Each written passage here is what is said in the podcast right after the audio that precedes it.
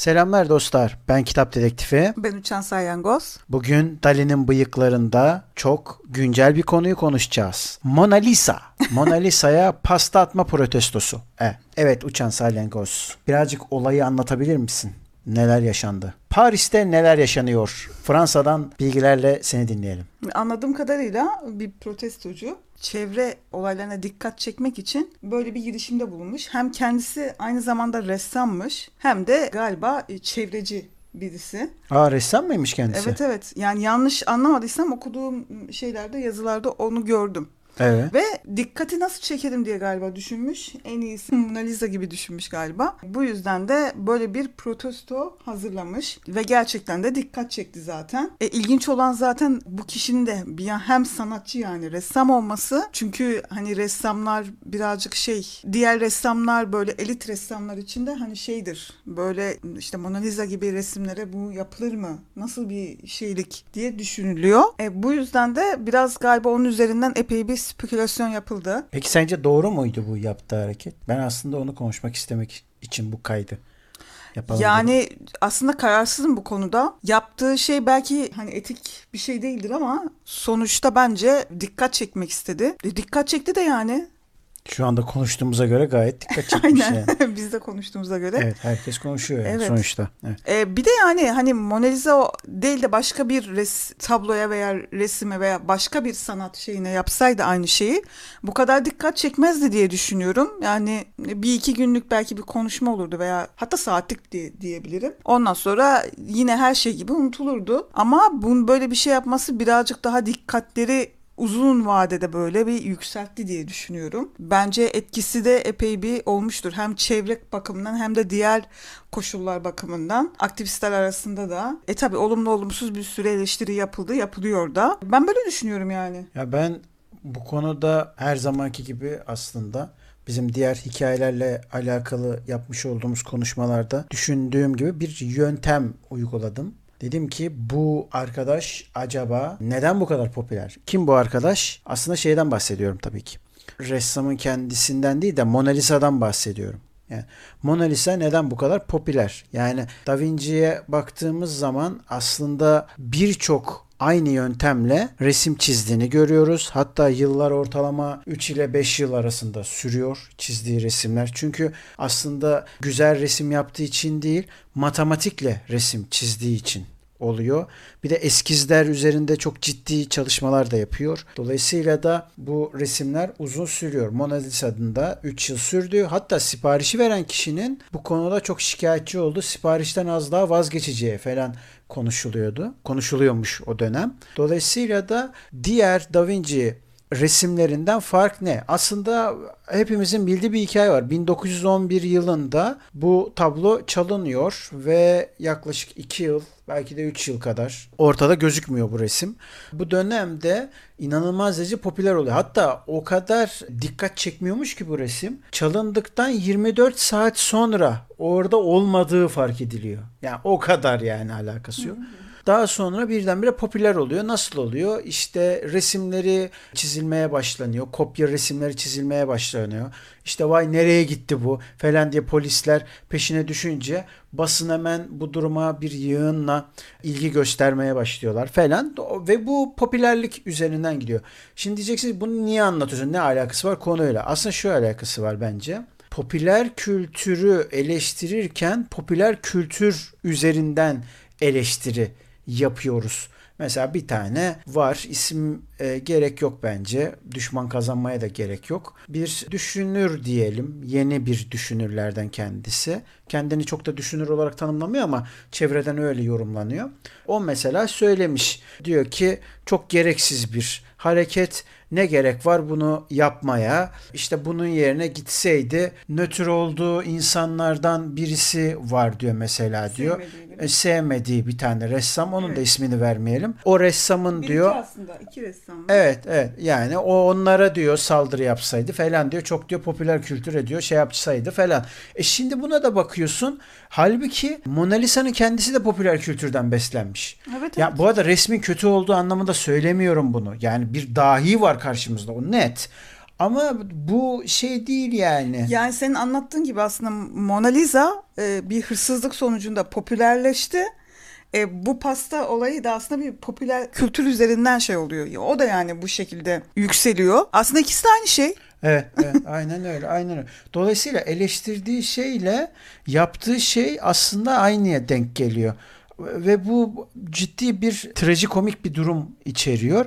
İnsanlar ezberden solcuların jargonuyla konuşayım birazcık. Sekter derler buna. Yani nedir? Benim dediğim doğru, başkasınınki değil mantığıyla bakarlar ve burada da yine bunu görebiliyoruz. E o zaman ne yapmak lazımdı? Yani bu bu kişi ne yapması lazım? Aslında şu anda Mona Lisa'yı konuşuyorsak eğer bu aslında doğru bir eylem olduğunu gösteriyor. Bakın şu an ben eylemi tasvip ediyorum etmiyorum meselesi değil. Ama evet, sonuç evet. itibariyle dikkat çekmek istiyorsa eğer buyurun dikkat çekti işte.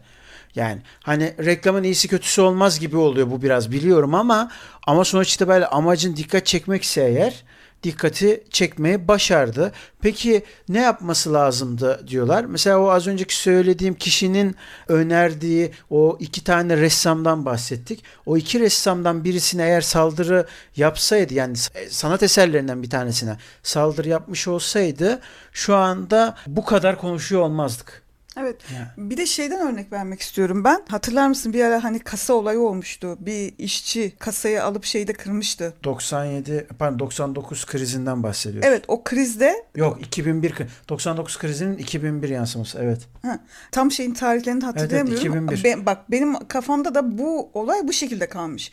Belki onu o şekilde yapmasaydı sen olayı şimdi anlatırsın ben tam hatırlamıyorum. Öyle yapmasaydı bu da aslında birazcık da o popüler kültür şeyini hani o şeyi o kasayı orada kırmasaydı belki bu kadar sesini duyuramayacaktı. Ya da diyelim ki Mısır'daki Tahrir olayı gibi bir olay e, var. Şeyde pazardaki bir e, yine aynı şekilde bir işçinin o Tunus'ta. Ha Tunus'ta mıydı? Tunus'ta. Bir işçinin bir şekilde kendisini yakması dünyaya yayıldı neredeyse. Aslında bu da bir nevi buna benzeyen bir olay. Eğer öyle bir şey yapmasaydı belki bu kadar duyulup bu kadar genişleyip farklı şekilde de yayılmayacaktı. Ben işte tam bu noktaya gelmek istiyordum aslında. Şöyle ki ne yapsaydı doğru olurdu sorusunun aslında cevabı bu yani. Yöntemsel olarak bence ciddi bir sıkıntı var. Hangi eylemi ya da hangi protestoyu ne yapsaydı kabul ederdik. Hiçbirini kabul etmezdik. Yok öyle bir şey yani. Evet. Ya şimdi dolayısıyla da bu arada pastadan özelinden çıkıyorum ya şu anda. Mona Lisa özelinde konuşmuyorum evet, yani. Evet biraz önce dediğim Ondan gibi bu olaylar Yöntemsel bir şey da. yani. Evet az önce konuya başlarken ki söylediğim şey. Yöntemde bir sıkıntı var bence. Yani hangi eylemci ne yaparsa yapsın. Mesela sesini çıkartmıyor diyorlar ki vay niye sesini çıkartmıyor. E sesini çıkartıyor diyor ki vay niye sesini çıkartıyor. E bu sefer diyor ki işte efendim sesini çıkartma yönteminde sıkıntı var diyor. E sesini çıkartma yönteminde anlatıyorsun. Diyor ki mesela bir gün yaşamıştık mesela bir tane ufak anekdot anlatayım. Bir sendika var metal sendikası. O sendikayla patron sendikası bir şey yapıyor. İşçiler nasıl işten atılmalı diye bir eylem yapıyorlardı. Döneminde Maslak'ta yıllar yıllar önce. İşçiler toplandı biz de destek için gittik. Neyse gazetecilerin hepsi patronlara çekmek için duruyorlardı ama işçiler hiçbirisi çekmedi. En sonunda bir tane direnişteki bir işçi, işten atılmış ve direnişte olan bir işçi sordu Önde gelen bir gazetecinin bir muhabirine sordu. Dedi ki ya dedi siz dedin hiçbir şey çekmiyorsunuz. Buraya kadar gelmişiz bunu bile çekmiyorsunuz. Niye çekmiyorsunuz dedi. O da dedi ki beyefendi dedi biz de isteriz çekmeyi de dedi. Ama dedi yukarıdan dedi böyle talep var. Dolayısıyla biz dedi yapacak bir şeyimiz yok. Peki dedi şeyde işçi de soruyor. Peki dedi bir yerimizi dedi açsak dedi. O zaman Popüler mı dedi? Evet o zaman mı dedi? E bak dedi o zaman çekeriz dedi. Ve bunu kadın erkek konuşuyor kendi arasında. Şeyden bahsetmiyorum. Yani bir cinsiyetçi bir şeyden bahsetmiyorum. Ya çünkü artık öyle bir noktaya geldik ki yani abuk subuk bakın yine geldiğimiz nokta popüler kültür. Senin dediğin gibi yani popüler kültür üstünden gidiyoruz. Popüler kültür üstünden siliyoruz bazı şeyleri. Ve eleştirilerimizi bile bence bu çok trajiktir yani. Popüler kültür üstünden yapıyoruz yani hem de popüler kültürü istemediğimizi belirtmemize rağmen. Bence burada asıl konuşulması gereken yöntem bu. Ezberden yani yine aynı sol jargondan söyleyeyim, literatürden söyleyeyim. Sekter bir bakış açısı. Benim dediğim doğru, geri kalan her bir de böyle bir böbürlenerek Evet. Ondan Evet. sonra benim dediğim doğru başka türlü olmaz. Bakın yine altını çiziyorum. Bunu kendi açımdan söylüyorum yani. E, Bu yapılan eylem tahsis edilmeye bilinir ya da edilebilir. Bir şey söyleyeyim ya kurşun geçirmez şey koymuşlar oraya vesaire. Ama asıl konu hatta o kişinin konusunda haklı olması ya da olmaması da değil. Yöntemsel bir şeyden bahsediyorum yani. Bence asıl konuşulması gereken konu bu. Neden hiç kimse şeyi söylemiyor? Ne yapsaydı bu kişi doğru olurdu eylemi? Çevrecilik konusuna herkes ya tamam çevrecilik var da ama böyle mi yapılır kardeşim diyor. Peki nasıl yapılır? Nasıl yapılır? Yani mesela diyelim ki denizlerde şu an vahşice öldürülen fok balıkları var. Fok balıkları yıllarca öldürülmeye devam ediyor. Ama biz görmediğimiz için veya bir patlama olmadığı için, Big Bang olmadığı için olmamış gibi görüyoruz. Ya aslında böyle bir şey yokmuş gibi görüyoruz. E ama bazı insanlar, bazı kişiler veya e, kurumlar diyelim ki artık gruplar neyse bir şekilde iyi bir şeyi ifade etmek için bir patlama yapması gerekiyor. O patlamayı da bir, yani işte bu yap, yapılan işte o kişi gibi pastayı Mona Lisa'nın resmine fırlatması gerekiyordu. E doğruluğu yanlışlığı tartışılır. O ayrı bir şey zaten. Ama bir patlamayı sana bir, bir olayı sana göstermesi gerekiyor. Nasıl savaşlar dünya genelinde gözüküyorsa bir şekilde yapılan eylemlerden işte yapılan o savaşlardan, ölümlerden, cinayetlerden, işkencelerden sonra ortaya çıktığında nasıl bizi etkiliyorsa bu da aslında onun gibi bir şey. Yani dediğimiz gibi bir yerde bir patlama olması gerekiyor. Bak mesela şu anki polemiklerden bir tanesinde Da Vinci ne yapsın bu dünyaya diye şey yapmış göya ironi yapmış. Halbuki böyle bir ironiden bahsedemeyiz. Neden bahsedemeyiz? Şundan dolayı yani ille de protesto ettiğimiz kişinin yaşaması mı lazım? Yani öyle yapıyorsak eğer örnek veriyorum Türkiye özelinde veriyorum. 12 Eylül darbesi var. Yani şimdi mesela ne yapacağız? E zaten adam ölmüş birader. Ne gerek var bunları şey hatırlamaya? Yahu hayat böyle akmıyor ki. Hayat ya da mesela Sivas katliamı oluyor. E anmayalım o zaman kardeşim falan. Yani şimdi anlatabiliyor muyum? Şimdi dolayısıyla e, madem çarpıtma al sana çarpıtma. Şimdi konunun ne alakası var? Yok konunun direkt alakası. Zaten yöntemsel bir sıkıntı var. Anlatabiliyor muyum? Yöntemsel bir sıkıntı var. Dolayısıyla da aslında konu dediğim gibi hiçbir şekilde şey değil. Bu ne pasta ne işte efendim Mona Lisa'ya saldırma ne güvenliğin davranışları ya da vesaire vesaire. Ya bunların hiçbirisi değil yani. Ya da mesela o kişinin kendi örnek veriyorum kamuoyunun önüne çıktı. Bir meydana çıktı. Hadi Tahrir Meydanı dedin oradan yola çıkarak söyleyeyim. Tunus'ta Tahrir başkent Tahrir'in Tahrir Meydanı'nda isimleri öyle maalesef. Ya Tahrir Tahrir Tahrir o şekilde gidiyor. Orada ünlü bir ressam kendi resmine saldırı mı yapacak? Yani çizecek böyle. Kendi kendine resmine şey mi yapacak? Şimdi diyeceksiniz ki e, çok karikatürize ediyorsun. Şimdi ben mi ediyorum bunlar mı ediyor? Anlatabiliyor muyum? Yani çünkü konu o değil. Dediğim gibi konu o değil. Bence hep ezberden böyle bir şey yapıyoruz. Tepkilerimiz sürekli olarak ezberden. Zaten bu arada hayatta hiçbir şeyin kesin olmadığı bence tek kesinlik bu yani. Hayatta hiçbir şey kesin değil. Çünkü düz doğrultuda gitmiyor ki hiçbir şey. Tarih de öyle gitmiyor. Dolayısıyla hiçbir konuda sektör olmamak lazım. Az önce açıkladım zaten ne olduğunu sektörliğin. Öyle olmamak lazım. Ve şey yönünde gitmek lazım. Kendi duygu iniş ve çıkışların her neyse toplumun da duygu iniş ve çıkışlarının bu olduğunu unutmamamız lazım. Ve buna göre refleks vermemiz lazım. Bizim hiçbir zaman karşı tarafı anlamak gibi derdimiz olmadı. Biz sürekli olarak insanlar olarak ben haklıyım, başka taraf haklı değil. Sürekli böyle yapıyoruz yani. Ve, süre- ve bu arada bunu okumamış cahil yapıyor eyvallah ama okumuş ve cahiller de yapıyor. Buna bizim bir söz var ataların söylediği. Herkesin aklına gelir. O yüzden ben söylemek istemiyorum. Ama yani sonra da bunu da söyleyince çok argo kullanıyorsun diyorlar. Gerçekten ama böyle. Yani ne yaparsan yap salatalık arkadaş yine salatalık. Yapacak bir şey yok. Hadi çok kibarlaştırarak söylüyorum yani. Ya şu, şöyle bir şey var. Mesela şey tek taraftan bakınca ya da kendi bilgin doğrultusunda bakınca diğer düşünceleri veya düşünürleri veya işte her neyse toplumları görmek biraz sıkıntı oluyor yani zorlanıyorsun onu görmekte. Mesela devrimler, reformlar, Rönesanslar, o sanatçıların bile bir anda o entelektüel ortamda bir anda fışkırması bile aslında büyük patlamaların sonucunda büyük böyle kendini gösterme mücadelelerin sonucunda ortaya çıkmış. E tabii aynı şeyler değildir. Farklı farklı yöntemlerle farklı farklı şekilde olmuştur. Ama bunlar bile bir patlamanın bir artık o e, sıkışmışlığın sonucunda ortaya çıkmıştır. Bundan dolayı mesela ben şey düşünüyorum. insanların bazen kendilerini ifade ederken başka kişilerin ifade etme şeklini görmemezlikten geliyor. Yine diyorum yani iyi veya kötü olarak bir yer kenara alırsak zaten kötü eylemler dediğimiz şeyler zaten doğruluğu herkes tarafından zaten e, tasdif edilmiyor. Ama bu durum birazcık daha farklı. Bu yüzden bence şeye bakarken yani kendi düşüncelerimize önümüzdekilere bakarken biraz da karşı taraftaki, arka taraftaki, yanlardaki insanların düşüncelerine, yaşamlarına, toplumsal koşullarına, yaşadığı olaylara ya da yaşayabilecekleri olaylara dikkat etmemiz gerekiyor bana göre. Mesela Orta Doğu'daki veya işte Doğu'daki yaşayan bir insanla batıda yaşayan bir insanın düşünce şekli, yaptığı eylemler bile çok birbirinden farklıdır. Asıl önemli olan bunun bize veya topluma ne kazandıracağı.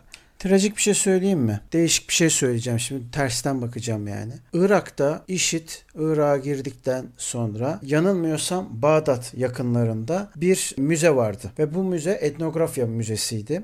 Bu müzedeki eserler yaklaşık olarak 20 bin yıl gibi bir tarihe dayanan parçalardan bahsediyorum. O kadar eski yani. Bunların hepsini put diye bombaladılar. Yani bildiğin bombaladılar yani gerçekten. Hı hı. Ve inan gel samimiyetle söylüyorum. Hiçbir gazetede bu kadar çok ses getirmedi. Şimdi ben şunu demiyorum. Birisinin yaptığı ötekini mi götürüyor? Ne alakası var kardeşim? Sen işitle öbür tarafı mı kıyaslıyorsun falan? Hayır bak yine aynı şeyi söylüyorum yöntem meselesinden bahsediyorum. Batıda olduğu zaman hiçbir sıkıntı yok da efendim doğuda olduğu zaman sıkıntı mı var meselesine dönüyor olay. Ya da tam tersi. Doğuda olduğu zaman sıkıntı yok da batıda olunca mı sıkıntı var meselesine dönüyor olay. Dolayısıyla da aslına baktığınız zaman bu verilen tepkilerini hemen hemen hepsini ben samimiyetsiz buluyorum biliyor musun? İki yüzlü buluyorum evet. ben de yani. Bunu da belirtmek istedim senin anlattığın şey doğrultusunda. Evet. Bir de son olarak şunu söylemek istiyorum. Bu mesela sanat hakkında işte efendim bir elitlerin elindeymiş gibi ya da mesela felsefe bir elitlerin elindeymiş gibi ya da efendim mesela makale biz mesela ne diyoruz kendi meselemiz için? Küratör diyoruz kendimize değil mi? İçerik küratörü diyoruz. Ondan sonra ve bunu derken mesela bazılarının hoşuna gitmiyor. Vay nasıl o kadar kolay mı bu kadar şeyler vesaire. Geçen gün Flu TV'de mesela vardı akademisyenlerin işte karanlık yüzlerinden bahsediyordu. Daha doğrusu akademinin karanlık yüzünden bahsediyordu. Evet. Oradaki mesela yaşanan süreçlere baktığın zaman sürekli olarak mesela bir proje sahibi olan bir efendim aslında bir yöntem öneren ya da bir proje öneren kişilerin akademisyenin yanında oturmasına dahi tenezzül etmediklerini söylüyor. Mesela diyor ki adam 3 yıl boyunca yanında oturdum diyor. Gram merhabalaşmadık bile diyor. Ya aslında şeye benzemiş ve bü- bürokrat hissi evet, evet. üstlerine. Sürekli kafa şöyle diyor. Ben bu kadar uğraştım, çalıştım, geldim. E bu kolaylıkla geldi. E birader sen de öyle geleydin o zaman. Ne alakası var yani şimdi?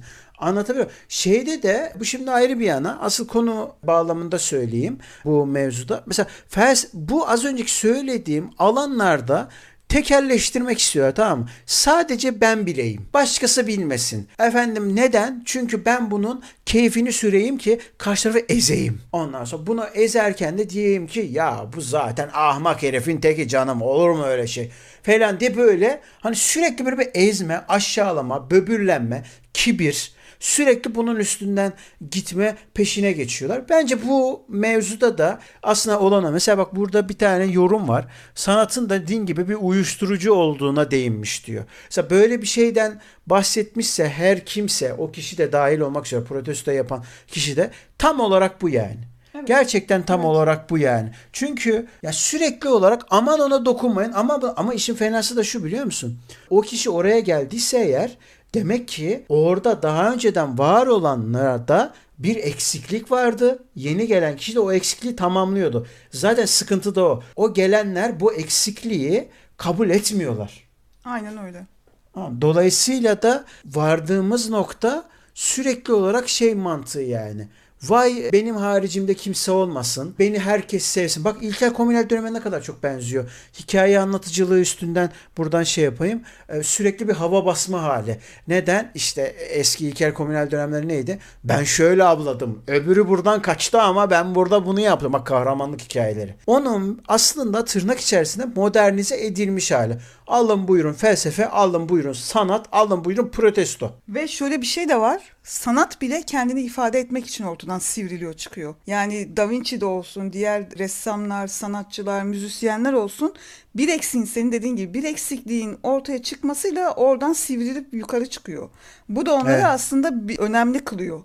Bu işte şey işte biz de onları yani böyle bir tabulaştırma, putlaştırma şeyine ge- geldiğimiz için asıl meseleyi kaçırıyoruz bana göre. Yani burada Da Vinci'nin işte Mona Lisa'sının bu kadar putlaştırması veya asıl önemli olan burada resim değil yani şu anki konu itibariyle bence önemli olan burada Mona Lisa değil ama o kadar çok putlaştırıyoruz ki E zaten ikinci planda kalıyor asıl önemli olan şey bence. başında söylediğimiz mesele o. Yani şimdi dönüp dolaşıp aynı konuya gelmeyelim ama ya 1911'de çalındığından sonra bu kadar popüler olduğunu unutup ya da unutturmaya çalışıp bu yorumu yapıyorsan eğer yani affedersin de hani e, İlber Hoca'nın deyimiyle yani onlar da yani ahmak herifler ya falan de böyle yani gerçekten ahmağın önde gidenisin yani. Ha, gerçekten öyleler yani. O yüzden aslında yöntemsel bir şey söylemeye çalışıyoruz burada. Yani konunun başından beri söylemeye çalışıyoruz. Yani nitekim en son duruma baktığımız zaman aslında tamamen başında söylediğimiz ya 1911'deki durumun aslında bir paralel yansıması oluyor. Yani 1911'de yaşanan süreci unutursak eğer bunların hiçbirini yorumlayamayacağız gibi geliyor bana. Çünkü aslında yöntemsel bir şeyden bahsediyoruz yine başından beri anlatmak istediğimiz bu. Hani ilk kayıtlarımızda da söylediğimiz şey vardı ya bir mevzuyu anlayabilmek için aslında tarihsel köklerine bakmamız lazım. İnsanlar güncel olanlara bakıyorlar. Nasıl güncel olduğuna dair hiçbir fikirleri yok. Mesela çok absürt bir örnek vereceğim ama her zaman verdiğimiz örnek. Bu kullandığımız mesela elektronik cihazların bile sanki gökyüzünden gelmiş gibi olduğunu yani şimdi bunu neden söylüyorum? Aslında şöyle bir metafor yapmak istiyorum. Geçmişten günümüze kadar belirli bilgi birikimleri var ve bu bilgi birikimleri katlana katlana günümüze kadar geliyor. Sen eğer sadece sonuca bakarsan hiçbir şey anlayamazsın. Ancak yöntemsel olarak tarihine baktığın zaman şu anda geldiğimiz noktayı gayet iyi anlayabilirsin. Fabrikada da aynı şekilde ne oluyor? Bir vidadan başlıyor olay sonra karşımıza bir bilgisayar olarak geliyor. Ama sen sadece bilgisayar olarak görsen dersin ki aa teknoloji ne kadar ilerlemiş. Görüyor musun? Halbuki onu yapan vidaları takan işçiler var. O işçilerin kendi psikolojileri var, kendi yaşadıkları var, haklar var, mücadele var falan filan. Sana satışlar var. Hatta o onu sana satmak için ikna etmeye çalışan kişi de dahil ya da sana onu getirmeye çalışan kargocu da dahil olmak üzere hepsi işçi. Bunları unutursan farklı bir yorum yaparsın. Dersin ki abi bu bilgisayar kötü dersin. Bunlar ne gelişmiş ki dersin. Atarsın kenara. Halbuki bakın bu kadar detaylar var.